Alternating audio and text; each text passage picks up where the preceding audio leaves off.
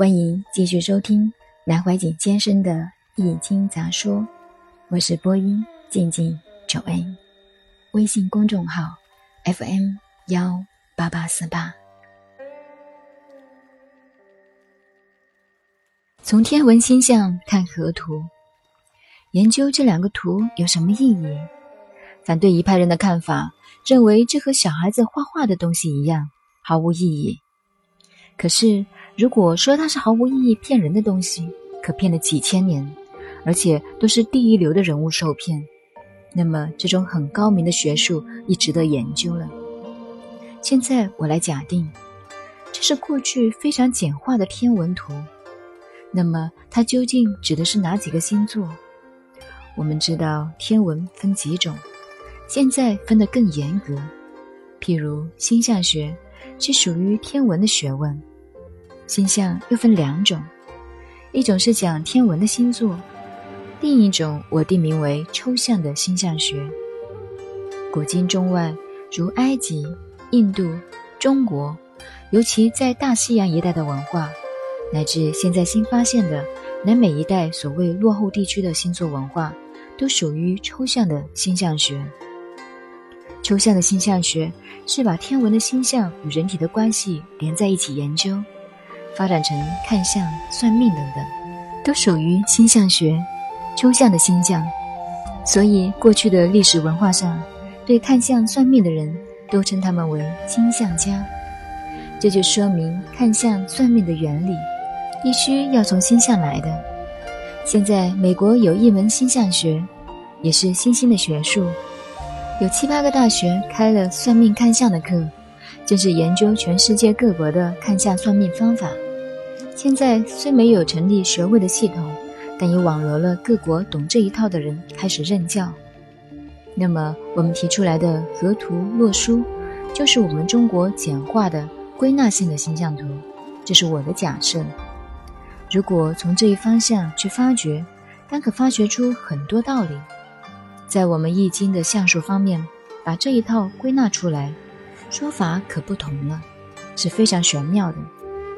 可是这些玄妙的方法产生了很多东西，譬如河图下面的一个白点叫做“天一生水，地六成之”，对方上面“地二生火，天七成之”，左边“天三生木，地八成之”，右边“地四生金，天九成之”，在中央。天五生土，地十成之。以前我们只知道如此背诵，到底什么道理则不知道。事实上，研究哲学或者研究科学，问题大了。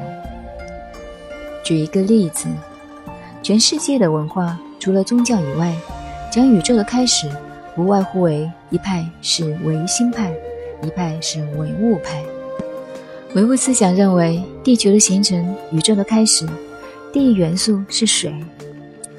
后来的地质学家完全站在科学物理的立场，认为地球的形成最初在太空中如一团泥浆旋转，经过几百亿万年的不断旋转以后，渐渐凝结起来，成为地球。在中国的哲学中、科学中，《易经》里则有“天一生水，地六成之”，同样的道理，水是第一元素。等到形成了地球以后，所谓地六成之，这是中国思想。在春秋以前，讲究时间与空间，就又与西方不同。当时西方讲四方，印度讲十方为空间的方位。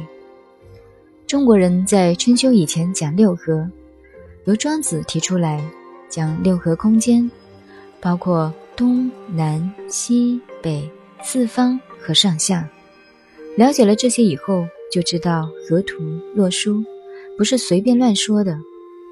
天一生水，地六成之，并不是迷信的话，而是说宇宙形成的第一要素是水，构成了地球以后，再有四方上下六合来形成。但这是从推论来的，还不是科学的。讲到中国的科学。都在过去道家的传统思想里。大家都知道，牛顿发现了地心吸力后，科学发生了一个很大的转变。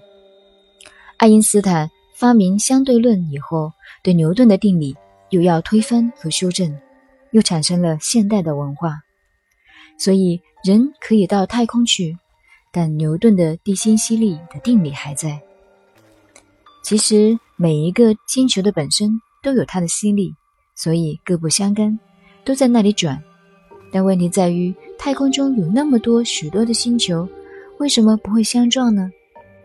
舞台上表演特技，抛掷许多球不会碰撞，是因为时间速度控制的好，位置摆得好，用力恰当的好。可是太空的星球有谁在抛掷它们呢？这个问题的答案还没有找到，全世界人类正在找。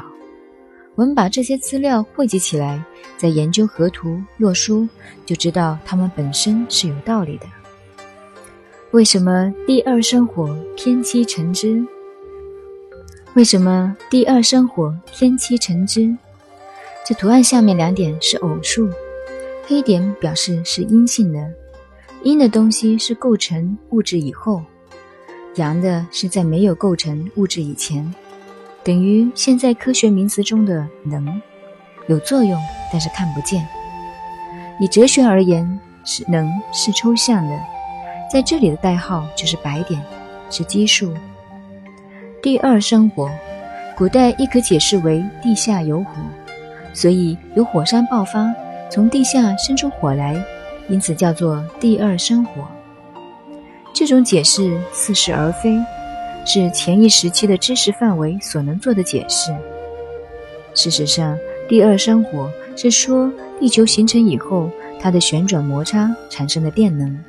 然后偏七成之，这个是因为地球在宇宙中的位置与北斗七星，所谓大熊星座有连带关系。